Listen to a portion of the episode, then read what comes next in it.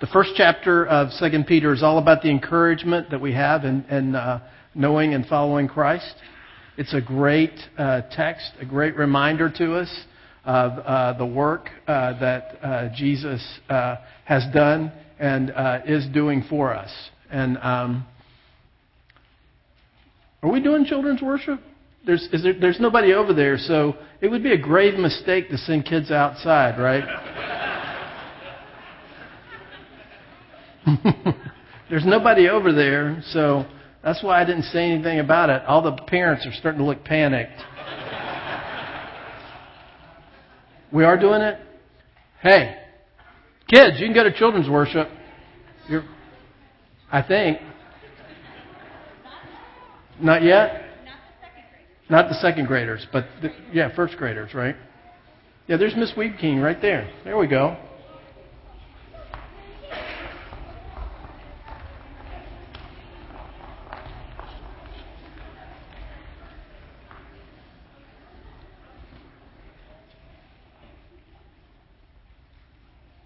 That's what everybody was waiting for. Um, so we've come to the part in, in 2 Peter uh, uh, chapter 2, which comes to, is a, a text that um, if, you were, uh, if you were the kind of uh, church that uh, skipped around in the Bible to uh, talk about different themes or those kinds of things rather than just preaching through what the, the scriptures present to you, this is one of those texts that you would skip. And you would skip it um, partly because uh, the, the, the, what this text is about is, is some strong medicine, but also uh, the way in which it is written and the things that it cites to help us uh, understand that is fairly obscure. And so, um, and it is a warning to us about the nature of false teaching. And so let me just say right off the bat that that's a hard message for people in our culture because um, historically in, in, the world there's been debate, uh, uh, wars even fought over uh, what is true. But there was consensus that there's something that is true. Now, we may not agree about what is true, but there's something that's true and it's a matter of us uncovering what that is. But the, the fact is, uh, today we live in a different kind of uh, situation because the fact is, for, for many people in the church and in the culture, um, what we have is an issue of uh, not just that there's truth out there, but there is nothing that's true. Um, and if nothing is true, then nothing is false. And so the, the, one of the things that's hard for us to, to come to grips with, one of the things that, that kind of swims against the current of our culture is um, that ideas have consequences. What you believe matters. Uh, because what you believe uh, and what you believe to be true actually shapes how you behave. And so what, what Peter's getting at here in this text is uh, the false teaching that has crept into the church and now is affecting uh, the way in which people uh, uh are living. And so let me read to you 2 Peter chapter 2 verses 1 to 10. The text is in the bulletin also up on the screens behind me. This is the word of God and we, we should hear it and respond to it as such this morning. But false prophets also rose among the people, just as there will be false teachers among you who will secretly bring in destructive heresies, even denying the master who bought them, bringing upon themselves swift destruction. And many will follow their sensuality, and because of them the way of truth will be blasphemed. And in their greed they will exploit you with false words. Their condemnation from long ago is not idle, their destruction is not asleep. Now, that phrase, their destruction is not asleep, is, is quite a phrase, isn't it? Quite, quite a, a kind of a startling thing to read about someone.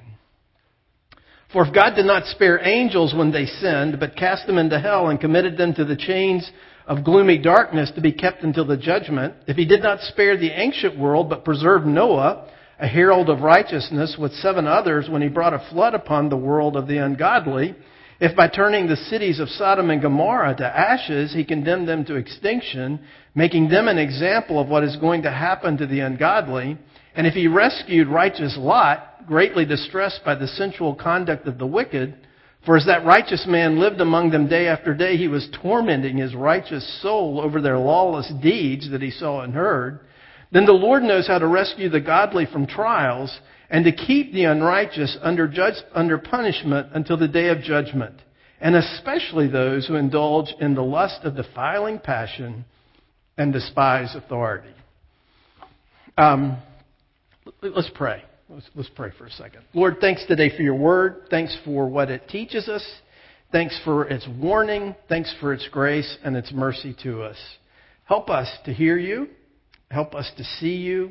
Help us to know you uh, today uh, as uh, we uh, listen uh, to your word. We ask this in the name of the Father, Son, and Holy Spirit. Amen. Um, I don't know if you know what this is or not, but there's a thing called the Internet Movie Database, IMDb. Ever heard of it? Those of you of a certain age probably have, and those of you of a certain age probably haven't. Um, my kids talk about it all the time. It's where they get their information about movies. Um, there's a um, movie. We have about 10 movies, actually, maybe 12, in our family that we watch with regularity, that we just love. And, and uh, when different people in our families are in different situations, we quote those movies. Stay alive, no matter what occurs, I will find you. That's from Last of the Mohicans, which don't watch that movie because it has nothing to do with the book. Although it's a great movie. Great story, has nothing to do with the book. Great scenery, uh, great hunting scenes, great battle scenes. We, we like that movie a lot. Marty's dad was a, uh, a security guard on the set when they filmed it. So another reason why we watch it. Great music too. Na na na na na na na. Yeah. Anyway, we like that one. Another movie that we watch a lot at our house is Waking Ned Devine. We love Waking Ned Devine. It is classic, funny. If you've never seen it, you should watch it. Really hilarious, really funny. Um, uh, makes you think about your funeral uh, in a good way, in a funny way, and um, really worth seeing. Well, one of the ones that we watch a lot is The Shawshank Redemption. We really like that.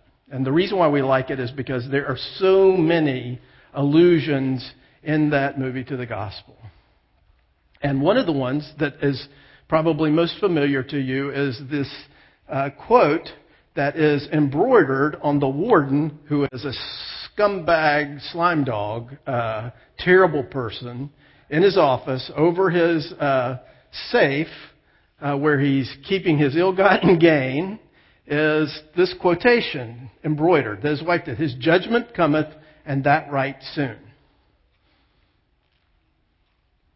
I bet you thought that was in the Bible.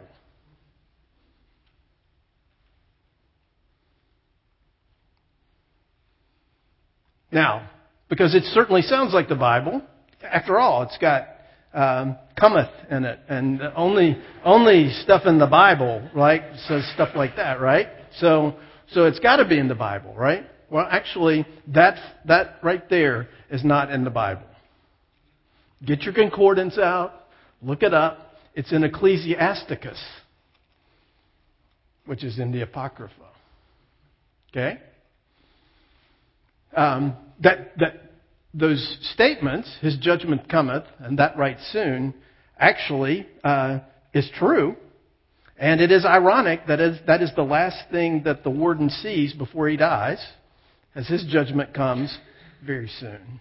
So as we, as we look at this text, as, and as, as we look at this today, one of the things that um, we have to see about this is, and one of the things that Peter wants us to grapple with is the warning that comes to us and the reality that there's a judgment.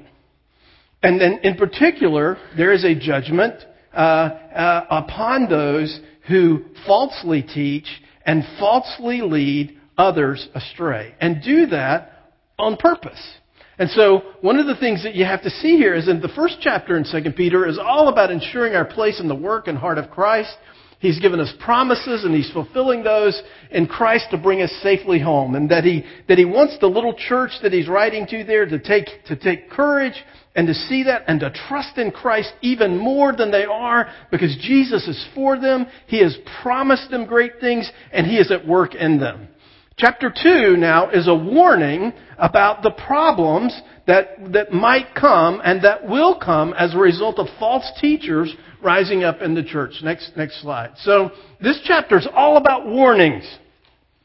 It's all about warnings, and it contains, it contains almost no commands. And these first 10 verses that we've read, there's almost nothing in there telling us what to do, but it is very descriptive, right? The judgment's not sleeping, right? Their destruction's not sleeping, that it's coming. That it, uh, that, but it describes very plainly and very clearly the reality that God is aware, that He sees, that He hears, that He understands what is happening in the lives of His people, and He sees and He hears particularly those who are false teachers, right? So the main point of this chapter is a warning that destruction awaits the false teachers uh, and, um, uh, and, and their followers. Now, a couple of things uh, to, to, to, to, note about this. And one of the things that is um, important for us to see about that is, is that w- what is happening here in this text and what, what he is warning us about is the reality uh, that what, what comes our way, what, what happens uh, when people are taught and when people believe things that aren't true, it affects their behavior. What you believe drives how you behave. What you believe shapes how you live. It just, it just, that's just the way it works. It's just, it just happens that way. It's, it's unavoidable. Um, I'm really curious about what you guys believe this morning. Uh, because I'm watching your behavior and uh, it makes me laugh. So let me just say, parents, you have you have a lot to. Uh, you're going to have a great lunchtime discussion. I can tell. You guys are uh, you guys are doing a good job. It would be hard for me to sit in the front row and have my parents making faces at me from across the room, and then the pastor actually looking at me and saying, "What are you doing?" Anyway, um, that's good. So, so the main point of the chapter is a warning that destruction waits uh, the false teachers and their followers. So in the first three verses of this text, uh, what Peter says is that just in, old, in the Old Testament, there were false prophets who rose, who, who prophesied, who said, this is what God says, and, and, and they misled people. They have, they have arisen. And this is not just a problem of false teaching, but of false teaching leading to, as he says here, indulging in the lust of defiling passion and despising authority. Next slide, please, Megan. So, and then in verses 4 through 10, he gives us three examples the wicked angels, uh, Noah and his family, Lot and Sodom and Gomorrah, of condemnation, not being idle, or destruction, not sleeping. And so what you have to see about this is, is, is the, a couple things that are important because when we read that their destruction is not sleeping, when we read that their, that their destruction is coming quickly, what we might tend to think is, well, it doesn't seem like that's true. Because if you're like me, you would like to live in a day and an age where somebody says something that's untrue, that's misleading to people, that if God would just zap them right there on the spot. Just boom, they're gone, right?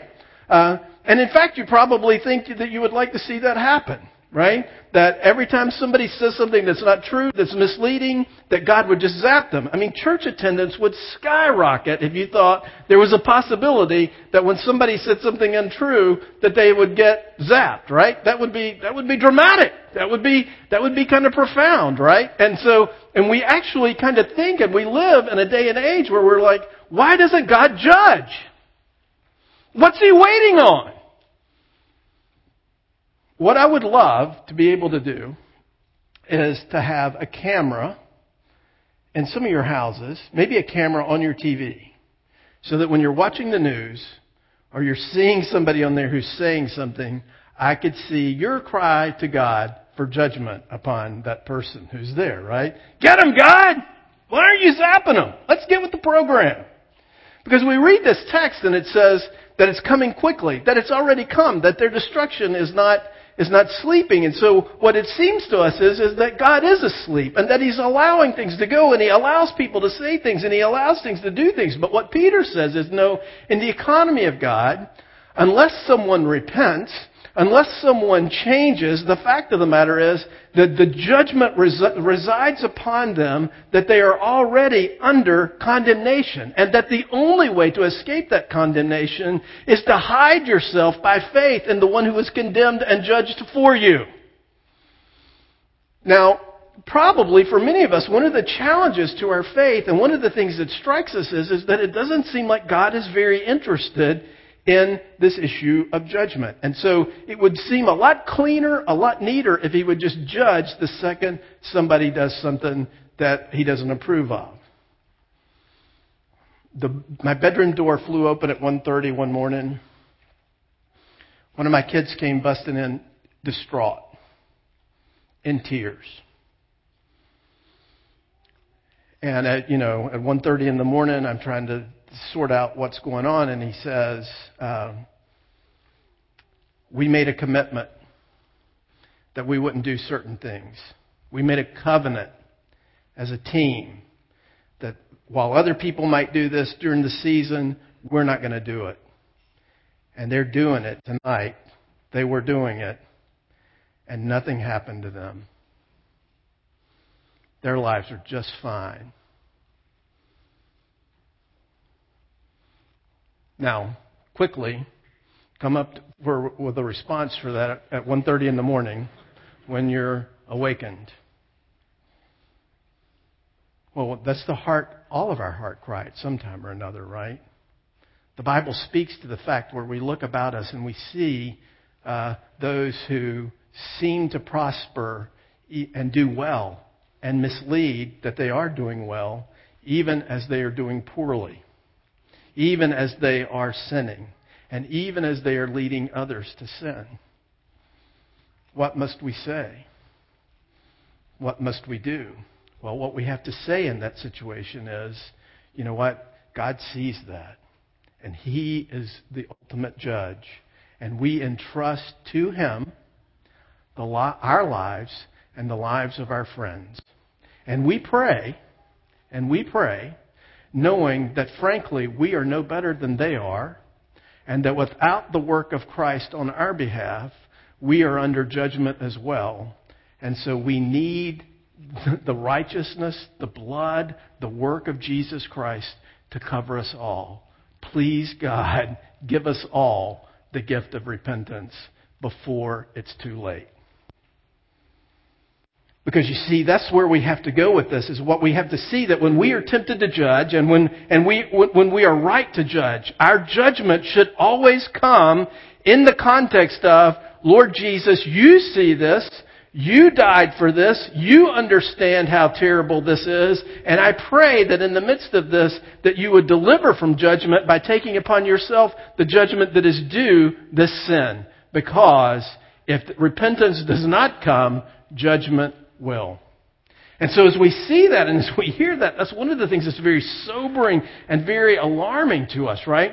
One day Jesus was teaching and people came to him and said, hey, this, that, that uh, um, um, Herod mixed the blood of some of these people with their sacrifices and, and this, this tower fell and killed these people and, and all of these things. And, and they're saying, are these people worse than us? Was that God's judgment? And Jesus says, you too likewise will perish unless you repent.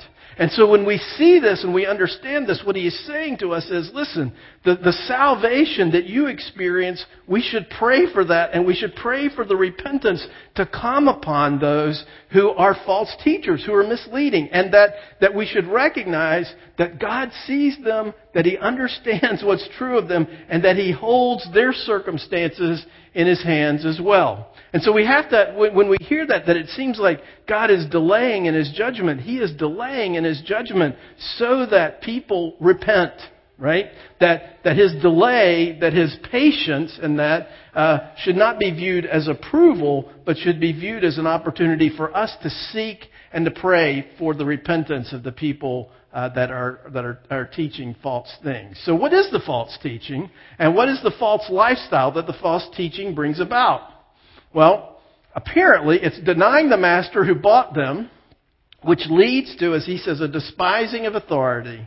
Because after all, what he says here is, is that they are ignoring the master who bought us. Right? So, so there's a sense in which that what Jesus did on the cross by buying us, by, by redeeming us, as we say in the uh, uh, Heidelberg Catechism, that we're not our own, but we belong body and soul to our faithful Savior Jesus Christ. It is recognizing that true freedom is found in belonging to Jesus Christ. That true freedom is found not in living in the way in which we want. True freedom is not found in autonomy. True freedom is not found in me being only answerable to myself. True freedom is not saying that, that I'm the determiner of my faith. I'm going to figure out how I live today. I'm the one that's going to do that. Rather, true freedom is found, true joy, all of those things is found living under and through the gracious lordship of Jesus Christ, of recognizing that He is our master and that we belong to Him, and that belonging to Him is actually the place of greatest freedom and security for any one of us, right? And so apparently what these people are saying is, Jesus died for you, so it doesn't matter what he says. Jesus died for you, so it doesn't matter that you're under any kind of accountability. What, because the, the gospel is so good and so free, it doesn't matter. You can go and live and do whatever you want to do. It doesn't matter. There is no accountability. And what, what, what Peter's saying is, they're acting as if they have no master. They're acting as if the master who died for them, who bought them, has no claim upon their lives. Next slide.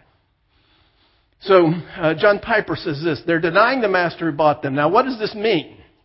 As with most heresies, Jesus Christ is in some way being diminished. Right? Some aspect of his personhood or his work is being denied. But Peter never tells us what aspect. In fact, you get the impression from chapter 2 that the error of the false teachers was an error in morality and not doctrine. But the two are never really separate. How you live and how you esteem Christ always rise and fall together. That's an important thing to think about.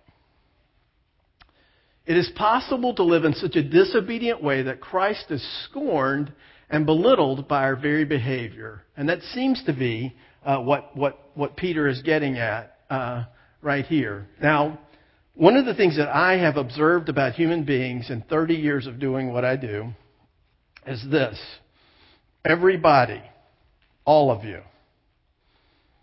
everybody, universal, every human being, get ready. every one of you is a fundamentalist. All of you are. Every human being's ever lived is a fundamentalist about something. They are. Even if it's being a fundamentalist about not being a fundamentalist. Everybody's a fundamentalist about something. Everybody says, you know, this is the most important thing, and the people that don't recognize that this is the most important thing somehow or other are less than they should be, right? And every one of us, not only being a fundamentalist, but are also, also has a, a primary and kind of infallible source of information and facts whereby we derived our fundamentalism. Right? Um, maybe it's the Wall Street Journal editorial page. Maybe it's the New York Times editorial page. Maybe it's the gospel. Maybe, maybe, just maybe, you've become a Pharisee about grace. Maybe you judge those people whose consciences are bound a little bit, right? So, so whatever, which, all of us are like that, right? So, so the fact is, what we believe and what we give ourselves to and what gets our passions rolling about what we believe really matters. Because it shapes the way we live. And not only does it shape the way we live, the very honor of Christ is at stake in this. I had a, a had a, a, a, seminary professor who was a pastor in a small town. Uh, think like Mayberry, okay? And there's this couple in this church who regularly the police are having to come to their house and break up a fight. A couple in their church. And so in a small town, everybody knows this. Just like Andy and Barney in Mayberry, right? They all know it. They all know what's going on. They all know what's happening, and they all know that they go to the First Presbyterian Church. They all go to the First Presbyterian Church. And so people for years had been pouring it out for them. Read this book about marriage. Read this book about conflict uh, resolution. Read, do, do this study on marriage. It's, and none of it worked.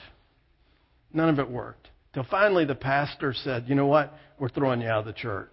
Well, why are you throwing us out of the church? We're sinners. The church is full of sinners. They're like, yeah, I know that. But you know what? We've got to the place now where your behavior is, is, is reflecting poorly upon Jesus in the community.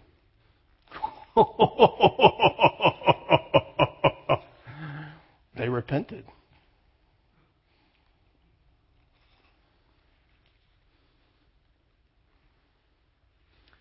So it seems that this disobedience and this lack of this saying, I believe in Jesus, and yet I act as if he has no authority in my life, uh, is what's at work here and what Peter is warning the church about. Next slide. So in verses 4 through 10, then, he gives us three examples, three primary examples, to help us come to grips with two things. One is that God will judge in his timing and, and, and, in an infallible way. And in the middle of that judgment, God also knows how to deliver his own. So the first one, um, uh, just as he's punished people in the past and delivered people in the past, he will do the same now in the future. So the first one is he mentions the angels, which is a reference from Genesis chapter 6, uh, pre-flood, where these uh, heavenly beings are mixing with the wives of, of men. And so what God does about that, they're in their disobedience, even though they're angels, He takes them, and the, uh, the tradition is that He locks them away until um, uh, the place of uh, and time of judgment, right? Now, this would have been a familiar story to his audience. This was one that they would have been familiar with, and they would have immediately understood that there was a, a, a judgment and a consequence to what these angels did. Secondly, he brings up Noah. God judged the world with water, even as Noah, and as later tradition asserted, preached righteousness and was troubled by what he saw. So what we read here is that in, if you read in the, the, the, text of Genesis 9, 10, and 11, what you read there is Noah gets the word from God that God is, the, the wickedness in the world is so great that God is going to have to destroy the world and start all over, and that he tells Noah to build an ark. And the tradition is that Noah looks about him and sees all the unrighteousness and the ungodliness around him, and he preaches to that, and he warns people about that, and there's a sense in which he is troubled, and it is a trial for him to live in the midst of, of, of all this unrighteousness. And then thirdly, he mentions Lot. Lot is also troubled by what he saw and, and, and that he lives with in Sodom and Gomorrah. And that God, in that case, just as he delivered Noah in water, he delivers Lot uh, from the fire that comes of judgment on Sodom and Gomorrah. So, in all three cases, though it seems like God is not aware and is not doing anything, judgment eventually falls. It eventually falls. It eventually comes. And in the latter two cases, God is able and does deliver his own, right? Now, one of the things that you'd have to see about this is, is that you may think, well, I need to, I need to do better, or somehow or other I need to earn this deliverance. But in both these cases, the deliverance is really all about grace, because neither Noah nor Lot gets their righteousness on their own. What is the first thing Noah wants to do when he gets off the ark? He plants a vineyard, and he makes some wine, he wants a drink. He wants more than a drink. He wants a lot of drink. And I'm not even going to talk about what Lot did. You can look it up. It's horrible. Terrible. Right? And so their salvation, uh, the fact that they get delivered, uh, is not because they're better than the other people or that their theology is better or that they haven't simply fallen into the trap of uh, uh, that the other people have fallen into. It's because God's been gracious to them and has delivered them. And, and whatever faith they have and whatever trust they have in the work of God for them is tiny, literally tiny. But God is gracious and is saying here, in the midst of terrible tragedy and judgment, He is able to deliver His own. Next slide, please, Megan. So, uh, one of the things, there are three things that I want you to take away from this this morning to, to help you, to help you think about this. The first one is this. The people of God are never immune from false teaching. Never. There will never be a time in your life as a believer where the threat uh, against the gospel, the threat against the full glory and authority and person of Jesus Christ might lead you astray. Now I know that sounds terrifying and that sounds uh, that sounds hard, but the fact of the matter is we need to be aware of that. And and you know if people could believe lies in a tiny little church with just a handful of false teachers, how much more so can you believe lies with the publishing industry, the internet, the radio, the TV, all the all the, the media that's available out there to mislead people now? I mean, it never has there been more opportunities for more people who don't know what they're talking about to talk to a wide audience, right? I mean, honestly, you know, it is it is stunning to me. I wow. Anyway, um, I need to get off my soapbox on that. But the, but the fact is, we should pray that God would give us the ability to discern. We should pray for the Holy Spirit to, to help us to know and to remember what's true because the, the, the fact of the matter is, these things matter. And one of the things that you have to see and you have to understand about this is you may sit here this morning and you think, I know the truth. I believe the Reformed faith. I believe the gospel. I know it. It's part of me. I can't imagine myself in any other way other than that when the fact of the matter is, as we sing regularly around here, we are prone to wonder. We sang that hymn in our wedding. We didn't sing it. The whole congregation sang it. Otherwise, it wouldn't have been a very happy occasion. But um, the whole congregation sang it. And we sang that song because we love the we love it, but because it testifies to the truth that we're prone to wonder. Prone to wonder. Prone to wonder. In fact, the man who wrote that hymn wandered away from the faith. Robert Robinson. Uh, so that when he died, it's unclear whether he maintained a grip on it or not. We sang it in our wedding. This hymn matters a lot in our family. Um, someone we love a whole lot loves this hymn so much that they have prone, uh, bind my wandering heart to thee tattooed on their body. Now, kids, tattoos, bad. Always bad. Never good. But if you get a tattoo, bind my wandering heart to thee, right here on your heart, your pastor will say, that's bad, but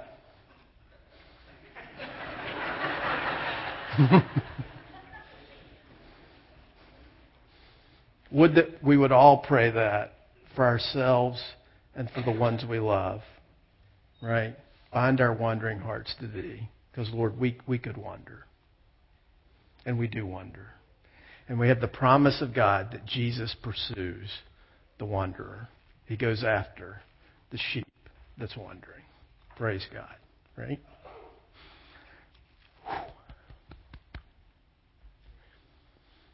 Secondly, while delayed, judgment is coming.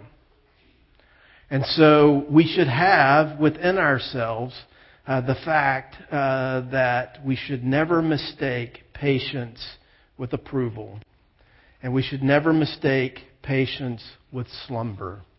We should never mistake the fact that there is a delay in the clear and decisive judgment of God in anything other than the fact that it is grace and mercy and it is an opportunity for us to proclaim the gospel. It is an opportunity for us to b- believe the gospel. And it is an opportunity to challenge ourselves and others to hide themselves in the rock that was broken for us. Right?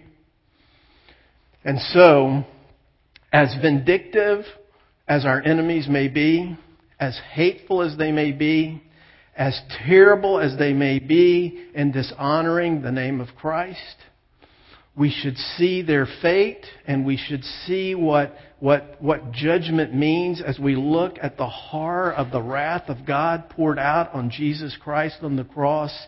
And it should drive us with a sense of urgency to see and to know and to cry out to God for deliverance of those who believe a lie and who teach a lie. And then, thirdly, um, when it says the Lord knows how to deliver the godly, it doesn't mean he only delivers the perfect. Like I said, Lot was far from perfect. And if you put your trust in Jesus Christ and press on to love what he loves, then as Peter said in the first chapter, you'll never fall. And there will be richly provided for you an entrance into the eternal kingdom of our Lord and Savior, Jesus Christ. You see, ultimately, that is the, the, the thing that matters here. Because literally, and this is, you know, um, um, this is kind of intense and kind of scary for us to think about. But the gospel is not just a good way to live, and it's not just a way to feel better about yourself, and it's not just a way to raise good kids or to date people who are nice or to do those things. It is a matter of eternal life and death. And so, what we see here is, is that trusting and believing that Jesus Christ substituted himself for me, rose again, and is now my Lord, that those things matter, and they matter not just for what I'm going to do and what I'm going to say today, but they matter for my destiny. They matter for where I'm headed. They matter for, for what my life is going to be about, uh, not just now, but eternally. And so as we look at this and as we, as we, as we think about this, one of the things that we rest in is the fact that all of us at some time or another have believed things that are lies.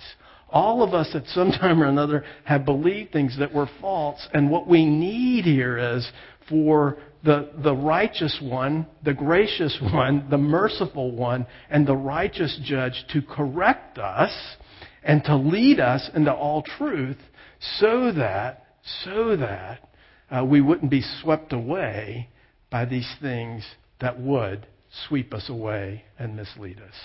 And so we need to pray that God would protect the church, protect us, and protect the ones we love from false teaching. Because it's a real threat. It really matters.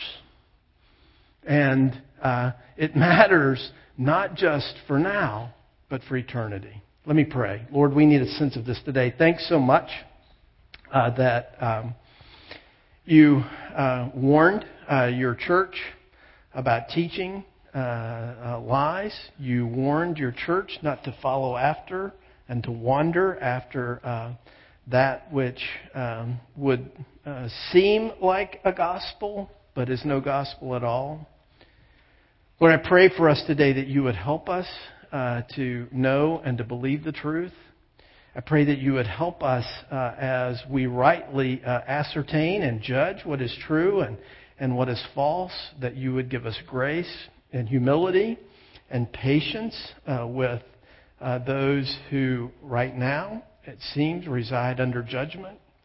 And Lord, I pray that you would give us the courage and the insight to speak clearly the truth, to believe the truth, to trust it, and to know um, that we can entrust ourselves and we can entrust those who don't believe, those who might mislead, into your righteous and gracious and mighty hands.